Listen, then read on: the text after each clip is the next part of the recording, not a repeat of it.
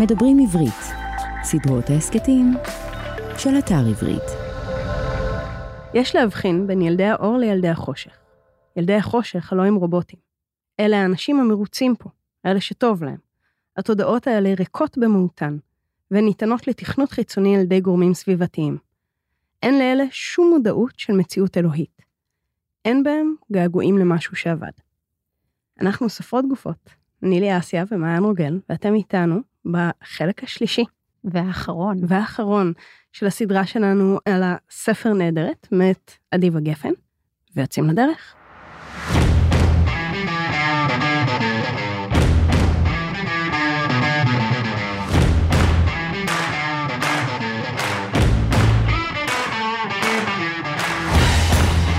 אז בשליש השלישי והאחרון של הספר, בעצם אה, כל החוטים נפרמים, וכל הסודות שהעלינו בשליש הראשון של הספר, שאדיבה הסתירה מאיתנו, מתגלים. אז אנחנו מגלים מה הסיפור של הכת הזאת, נכון? כן, אני חייבת להגיד שאני חיכיתי כל הספר, שניכנס לשם כבר, אני רק רציתי להיות בקורס של הכת, אני לא יודעת מה זה אומר עליי, אם זה אני או הספר, אבל כל מה שרציתי זה לשמוע במה הם מאמינים, רציתי שישכנעו אותי. נכון, ו-to the point שאפילו אמרת, דקלה, קדימה, תיכנסי לכת כבר, תיכנסי לשם, נכון?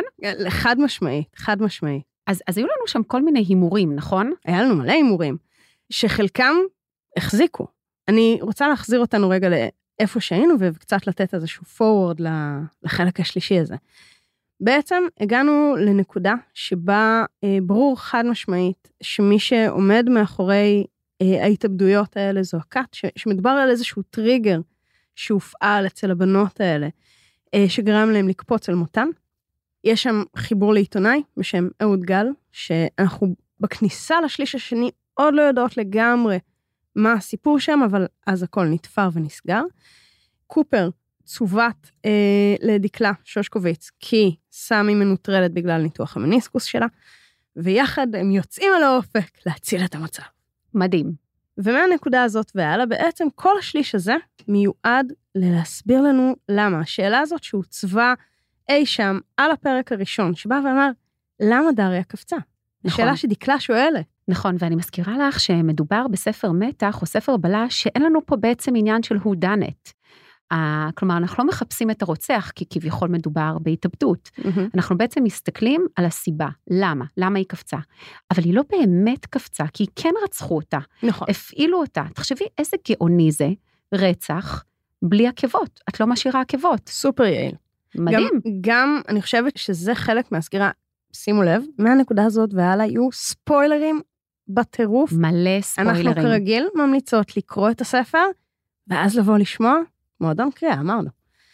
בעצם מה שקורה כאן זה, זה שאני צדקתי, ואני רוצה רגע שנתעכב על הנקודה הזאת. ואני משלב די מוקדם אמרתי שאני חושבת שכלי הרצח שלנו כאן הוא החדר הכחול.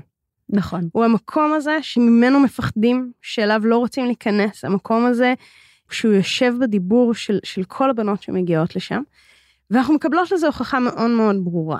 החדר הכחול הוא חדר שטוף אור, שאסור לשבת בו, אסור לישון בו, אסור לשכב בו, רק צריך ללכת עוד ועוד במעגלים, והוא בעצם המקום שבו התכנות הזה קורה.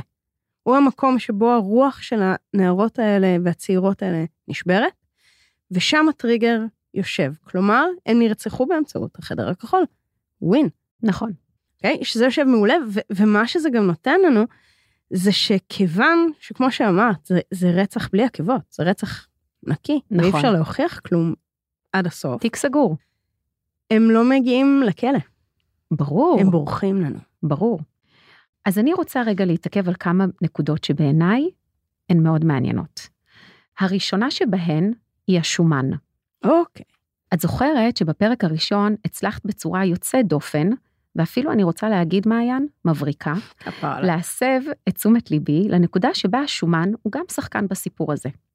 ההבחנה שלך הייתה, אני מזכירה לכל המאזינים והמאזינות שלנו, שמי שאוהב לאכול וסובל מעודף משקל, משתייך לבד גייז, ומי שבעצם מתרחק מפחמימות, סוכרים ובכלל מאוכל, שייך למחנה של הטובים. Mm-hmm. למשל דקלה, שמוזכרת בשם חיבה דקיקונת על ידי בנדר. היא, ברור, clearly, לא אוכלת. לא אוכלת והיא טובה, היא עוזרת לנו. אז הבחנה מבריקה, וגם כן, הקורבנות. ברור, כי הקורבנות בעצם מורעבות. נכון. הם כאילו, לא משנה מי הם היו קודם, הן הולכות ו- ונעלמות ו- ומרזות ולא אוכלות, ובכך הולכות למחנה הזה. נכון, בדיוק, זה, זה מדהים. עכשיו, ישנו הקטע לקראת סוף הספר, שבעצם אנחנו עדים לאחד הטקסים של הכת, של הדוכסית משמיים, כמובן mm-hmm. דבור, דבורה מגדיאל, ובו היא מראה את יכולות התקשור שלה אה, על, על הבמה מול כל חברי הכת. ובסוף הטקס, הגוף שלה מתחיל אה, לפרכס, כאילו היא נתקפה באיזשהו התקף אפילפטי מתוזמן להפליא, כמו שאדיבה גפן כותבת, אה, והיא, אני מצטטת, היא התמוטטה ונפלה על הבמה כמו לוויתן ענק שנשטף אל החוף, ואז התקרבה חווה אל הגוף המפרפר, נשקה את שולי הגלימה הענקית ונשכבה לצידה. בעצם אנחנו מבינים שהנוכלת הכי גדולה היא דבורה. דבורה הענקית השמנה שתופסת את כל המקום בעזרת גופה, והיא זאת שבעצם מובילה את הכת ועומדת מאחוריה. אני מזכירה לך שבהתחלה, בפרק הראשון, לא ידענו בכלל על קיומה של דבורה, היינו נכון, בטוחות. היינו על חבשוש חב, בכלל. היינו בטוחות שזה חבשוש, ויש שם איזשהו עניין מהעבר, וגם לא היינו סגורות לגמרי על סמי. שיש עניין מהעבר. נכון, ויש יש. עדיין שאלות לגבי סמי. ותכף נדבר על זה. וחווה בעצם אה, היא השנייה בגודלה, כלומר, אחרי בעצם אה, דבורה, היא גם השנייה בסדר החשיבות. כלומר, דבורה היא הכי גדולה, היא לוויתן, מהמם. אחריו חווה, וגם סמי, שסובלת מעודף משקל, היא לא באמת נקיית כפיים. אבל מאחר שהיא לא גדולה כמו השתיים האחרות, אז אולי ייתכן והיא עוד יכולה להשתנות ולתקן את העוולות שהיא סוחבת מן העבר שלה. ו- ואולי אולי זה הבושם של נינה ריצ'י, ש- ש- שהיא גנבה יחד עם. חבשוש. בדיוק, בסופר פארם. אמ, אבל מההתחלה היה שם משהו עם סמי שלא היינו לגמרי בטוחות באיזה צד היא משחקת. בואי נדבר שנייה על סמי. קדימה. הפעם, בספר הזה, אחרי שבעונה הראשונה עשיתי טעות וקראתי את הגב, הפסקתי לקרוא גבים, אבל אז היה לי אה, אה, לידים מהדף קרדיטים, כמו שדיברנו, ואז בין הפרקים עשיתי דבר איום ונורא והלכתי לגוגל. עכשיו, אני לא הכרתי את הספרים של הדיבה לפני התוכנית שלנו, לפני הבחירה שלנו ללכת לנהדרת, ככה שלא ידעתי לתוך מה אנחנו נכנסות. ובין הפרקים לא התאפקתי. והלכתי וקראתי והבנתי שאנחנו בעצם נכנסנו לתוך מערכת יחסים קיימת. שהיא קיימת, היא בעצם נפרסת על גבי חמישה ספרים, אה, שזה הספר השלישי מביניהם, כלומר יש כאן, מה- אנחנו באמצע. אז גילוי נאות, גם אני לא הכרתי, לא ידעתי, לא קראתי, ואני גם לא קוראת גבים, אז אני גם לא קוראת את הדף האחרון, אני נכנסת לספר נקי, בלי שום אה, דעות קדומות, וגם אני הבנתי שנכנסנו למערכת יחסים קיימת. עכשיו, אבל מה שהיה מעניין כאן, שלמרות שזה ספר שהוא באמצע של איזושהי סדרה, הוא stand alone. זאת אומרת, אני יכולה לקרוא אותו ואני יכולה להבין שיש עבר, ואני יודעת שיש עתיד למערכת היחסים הזאת, ואני יכולה ליהנות ו- ולצלול לתוך הספר as is, אבל התוצאה היא שאני נורא רוצה לדעת עוד. זאת אומרת, אני נדלקתי על מערכת היחסים הזאת, יותר מהתעלומה, יותר מכל דבר אחר, מערכת היחסים ככה. הזאת ביניהן, מאוד מאוד מעסיקה אותי. והיה שם עוד משהו. היה שם אחרית דבר. אחרי שהכל נסגר, והספר כספר מגיע אל סיומו המלא, יש לנו פרק אקסטרה. והפרק האקסטרה זה שסמי כותבת לדקלה... מתכון לסברינה. מתכון לסברינה. עכשיו, יש שם איזשהו רגע שאפשר לראות אותו בכל מיני דרכים. ויש מלא מה להגיד על, על הבחירה הזאת, כי היא בחירה שהיא כאילו מאוד יוצאת דופן לספר מתח, פתאום לשבור את הכיוון ולתת מתכון. אבל ככה, דבר ראשון, סמי מלמדת את דקלה לאהוב אוכל, מה שדקלה לא יודעת. זה אחד. שתיים, סמי מושכת את דקלה לצד האפל, כי אם אנחנו אומרות שמי שאוהב אוכל נכון, נמצא במקום אה, מורכב מוסרית, ממש. לכל הפחות, סמי מושכת ומפתה את דקלה למקום הזה, ויש כאן משהו אחר שבעיניי הוא בכלל התמה הכי גדולה של הספר, שזה האימהות. מהמם. שבעצם יש כאן ספר שכל כולו עוסק במערכת יחסים של אימהות, של מה האימהות, של מה זה הזנה, של מה זה טיפול, של מה זה טיפוח. עכשיו, ואני מזכירה לנו שלדקלה אין אימא. בדיוק. כלומר, זו בדיוק הנקודה. ויותר מזה, מההתחלה, בפרק הראשון, אם את זוכרת, דיברנו על המערכת יחסים הזאת, כי אז לא ידענו האם היא משחקת פה בכלל תפקיד יותר גברי, יותר אימהי, מה... מה המקום שלה. מה המקום שלה. ומהר מאוד אנחנו מבינות שהיא כמו האימא של דקלה, ממש. אבל במובן המורכב. מאוד. במובן שמעורר שאלות, ו, ובמקום שכמו שאמרנו, מחבר בעצם את דקלה לדריה. נכון. כי דריה, כמו כל הבנות האלה שהגיעו לכת הזאת, בעצם נפרדה מההורים שלה, והלכה למצוא אימא חדשה, את דבורה. נכון. האימא הגדולה. נכון. ובעצם, אחד הדברים שהולכים ונחשפים לנו בשליש האחרון באופן מלא, זה שבזמן שלרגע חשדנו שלדריה היה התינוק, כי זה בעצם המסמכים שהשאירה מאחור, מתברר שלא. זה לא שייך לה, זה שייך ברור. בעצם לאביטל, ש- שהייתה תחת שם אביה, האחות של, אהוד גל. התינוק שלה ושל דוקטור ברק. נכון. אוקיי? ובעצם יש שם איזשהו מהלך של, של אימהות שהולכת ומתגלגלת. נכון. והתינוק הזה בעצם הולך לעבור עכשיו ידיים ולמצוא את הגאולה שלו במשפחה חדשה, אבל העניין הזה של האימהות, שבעצם האימהות הייתה הדרך החוצה של אביטל, והדאגה לתינוק הייתה הדרך החוצה אחר כך של דריה. נכון. הדבר הזה כל הזמן נמצא שם, השאלה הזאת של מה האימהות, של אימהות כמשהו שעלול להיות מאוד מאוד מסוכן, כי, כי דבורה הנביאה הגדולה היא, היא אימא איומה. ברור. היא אימא. מפחידה אפילו. מאוד מפחידה. כן. וסמי, עבור דקלה, היא במידה מסוימת. אבל היא לא האימא. שיקוף. נכון, זה שיקוף, אבל אני מרגישה שדקלה, לא, היא סומכת עליה, אבל היא לא סומכת עליה במאה אחוז. נכון. כלומר, היא לא זה, מתמסרת. היא לא מתמסרת, בדיוק. זה לא כמו שאת יודעת, אה, אה, יחסים בריאים בין אימא לבת, אה, ואת יודעת בכל מצב שהאימא תהיה שם וזה הגב ותדאג. פה זה, זה קצת זה dodgy. יחסי אימהות מאוד מאוד מאוד מורכבים, מורכבים שמציפים נכון. המון שאלות לגבי כל המבנה הזה. ומה שהכי מעניין בכל המהלך הזה, זה שהכת הזאת היא פייק. היא פייק, ברור. אבל רגע, לפני okay. אוקיי. שאנחנו מדברות על זה. טוב. יש לי נקודה שנייה שאני רוצה אה, לצלול אליה. יאללה. והיא, אז דיברנו על showman, mm-hmm. נכון? ששחקן, לגמרי שחקן. והנקודה השנייה היא המיניות. Mm-hmm. הבלשית שלנו דקלה בעצם, בדומה לאיה מסטריט שמצוות אותי של לימור נחמיאס, שעליה דיברנו בעונה הראשונה, ובכלל הבלשית הראשונה שנבראה, הלא היא מרת פסקל מ-1864, שנכתבה על ידי ויליאם סטיבנס היוורד, אז בעצם משתמשת במיניות שלה בתור כלי לפיצוח התעלומה. בהחלט. אבל אל לנו להתבלבל, כי מקור כוחה נמצא לא במיניות, אלא באינטלקט, כדי להכניע גברים, גם כשהם כותבים אותה. אגב, אני לא יודעת אם המאזינים שלנו יודעים, אבל מרת פסקל הנפלאה נבראה 23 שנים לפני שארתור קונן דויל פרסם את שרלוק הולמס, ויש שאומרים שהוא אפילו לקח חלק מהציטוטים של מרת פסקל אל הולמס. אבל בואו נחזור רגע לדקלה שלנו. יאללה. אז גם דקלה יודעת היטב מה מידת השפעת המיניות שלה על הגברים שמולם היא ניצבת. אם זה השוטר בנדר או קופר, אולי רק על ברק מגדיאל, הפדופיל, היא לא מצליחה ממש להרים. נכון, כי היא אישה, זה... כי היא לא ילדה. בדיוק. זה רק בגלל שהיא אולי כבר קצת מבוגרת בשבילו.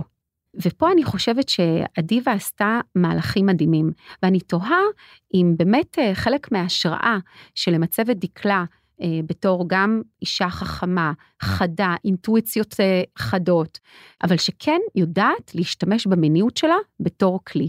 כולם חייבים לה טובות. עם כולם היא הייתה, הסתובבה, בדקה, יש לה איזה משהו עם כל אחד, והיא בעצם מנצלת את זה, כי היא בכל אופן עובדת באיזשהו משרד אה, חקירות שהוא ספק נכשל, אין לה משאבים, והיא צריכה לגייס את כל מה שהיא יכולה כדי לפצח. אני חושבת שיש כאן משהו שאנחנו הולכות ו- ו- ומתבוננות ובונות אותו, של בעצם להסתכל על הדמות הזאת של בלשית, אישה, של הכלים, של ההתמודדות בעולם גברי, ו- ועל זה שלא סתם המיניות קופצת לנו כל mm-hmm. פעם, ו- ומאוד מסקרן לראות איך זה יהיה הלאה, ומאוד מסקרן לראות, את יודעת, בסוגים אחרים של ספרי בלש, איפה המיניות משמשת, כי בעצם בתוך עולם גברי, כשאישה נמצאת וצריכה להגיע למטרה, אין לה ברירה אלא. אין לה ברירה אלא לקחת בדיוק. את הכלי הזה ו- ולהשתמש בו, אבל... אלא אם כן, את מסתכלת על ז'אנר של בלשיות, דוגמת מיסס מרפל, וכל אלה ש... שאין מיניות. שאין מיניות. כי הם דודו. נכון. זה סוג של בלשית אחרת. נכון. בלשית שהיא כביכול תמימה, אבל היא הכי לא תמימה.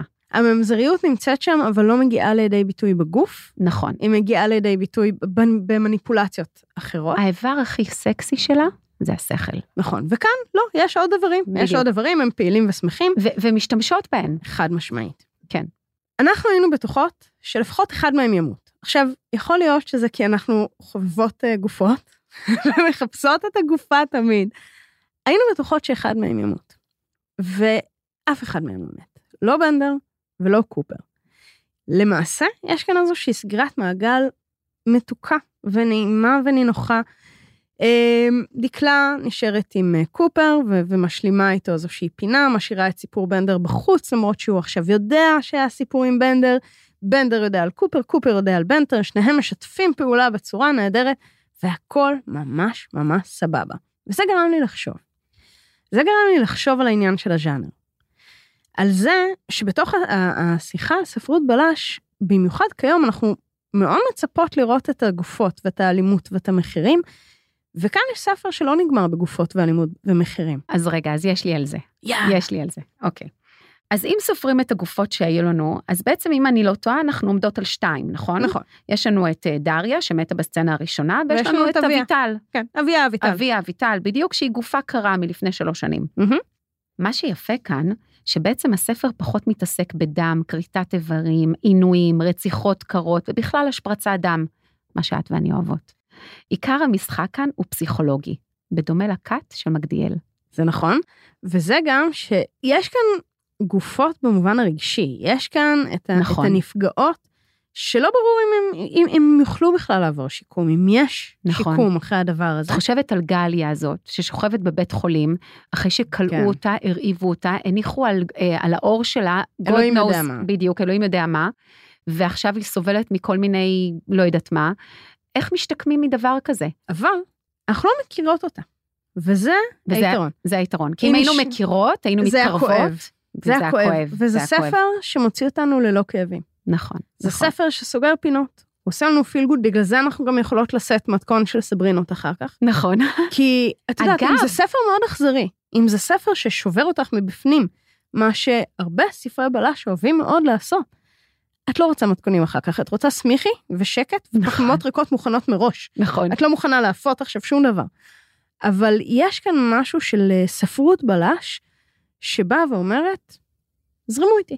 כן. זה הולך להיות כיף. כן, אני יודעת מה אני עושה, אני יודעת לאן הכלים הולכים על הלוח. וזה לא מסוכן לכם. גם אם אני עכשיו אכנס בה עם אימא של דמויות, אלה דמויות שהן כן. דיספנסיבל, אנחנו יכולים לפגוע בהם, אנחנו יכולים להרוג, זה בסדר, לא נורא. אגב, את יודעת, רק אחרי שקראתי את נהדרת, וסיימתי לקרוא גם את האקסטרה מתכון של הסברינה, גם בשאר הספרים של אדיבה גפן, בכל סוף ספר, היא, אני לא יודעת אם בכל אחד מהם, אבל בחלקם, היא בעצם נותנת מתכון למאכל כזה או אחר שנכתב על ידי אחת הדמויות, שבעיניי זו הברקה מדהימה. זה אדיר, מדהימה. כי זה מאפשר לספר, לצ... לסיפור ולעולם לצאת ולהגיע אלינו למטבח. גם, וגם, אני לא יודעת אם זה, אני לא יודעת אם זה אהבה לכתיבה ואהבה לבישול ביחד, אני לא יודעת אם, כי הרי אוכל זה דרך לתקשר, mm-hmm. זה דרך, את יודעת, זה רגשי.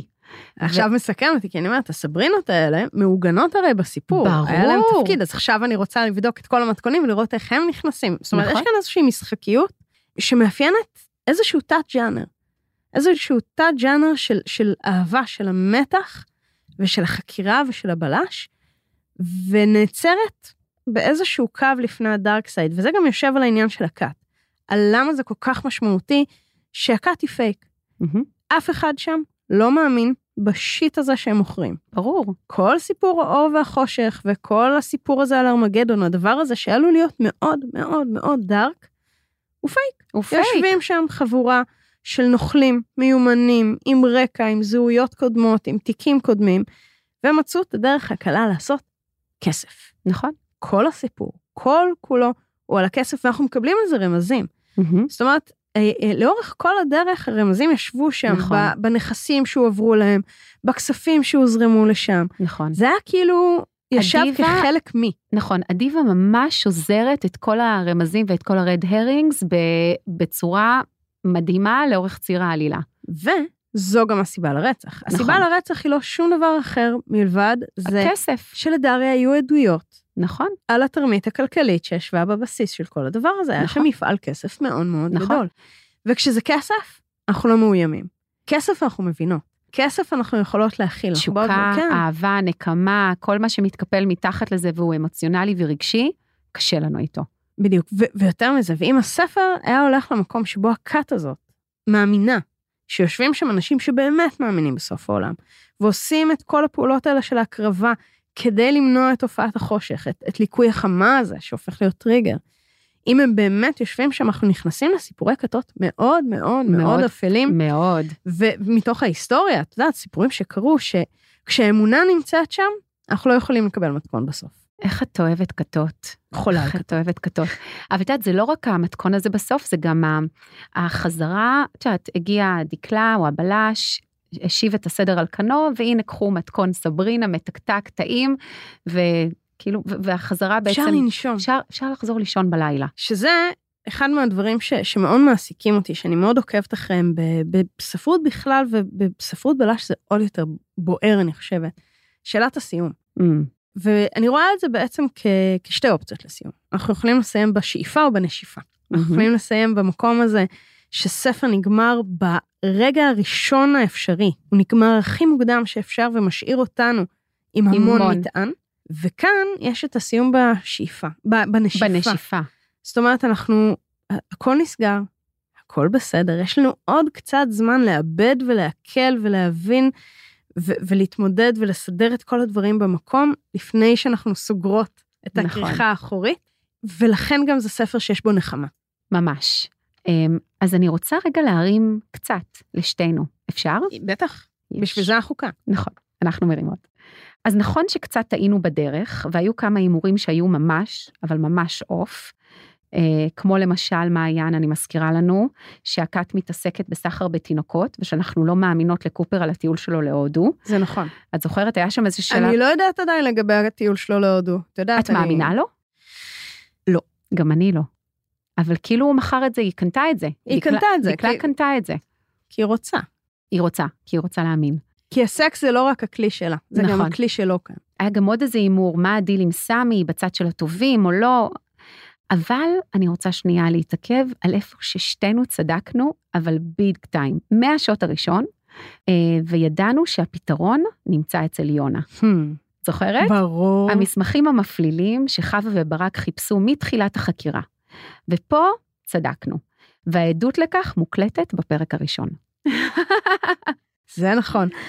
תשמעי, יש כאן... אני אגיד, אני אוקיי. אגיד עוד משהו אחד, כי אני חושבת שגם את וגם אני, אחרי שיש לנו מיילג' בלקרוא בלש, ואנחנו רוצות להאמין שאנחנו קוראות שהן קוראות ביקורתיות, מיומנות, אנחנו כבר יודעים בשוט הראשון, אם אנחנו זורקים לנו פה ופה, זה הולך לפגוש אותנו אה, בהמשך, אם לא בסוף, ו...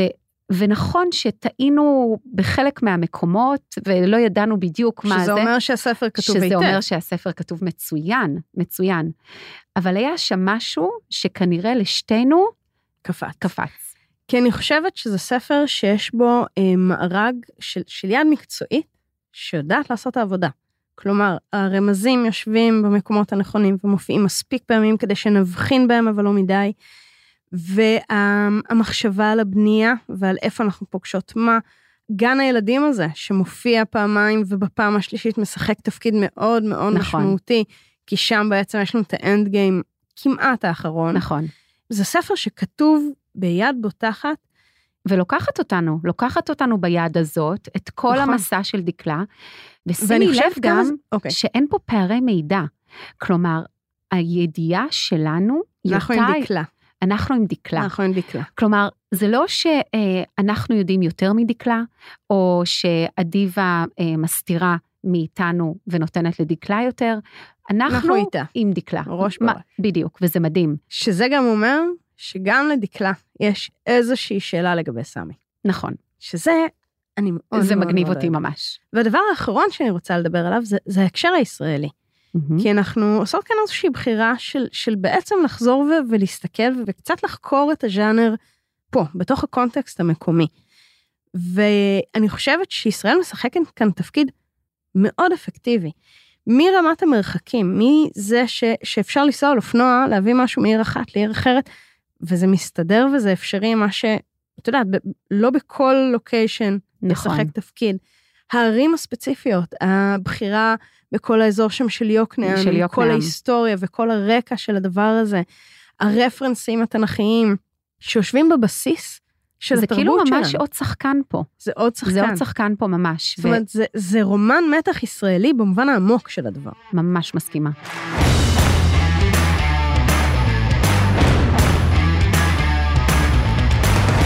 טוב. אז אנחנו נפרדות. אז רגע, לפני שאנחנו נפרדות, יקירה, אה, בפרק הבא אני קצת אה, מתרגשת, כי אנחנו הולכות אה, לארח את אדיבה גפן לראיון. ולשאול אותה מלא שאלות. ולשאול אותה מלא שאלות, וזה הולך להיות מאוד חגיגי. מאוד. אז תודה לכל המאזינים והמאזינות שלנו. תודה לך, מעיין רוגל. תודה, נילי אסיה. ונתראה בפרק הרביעי.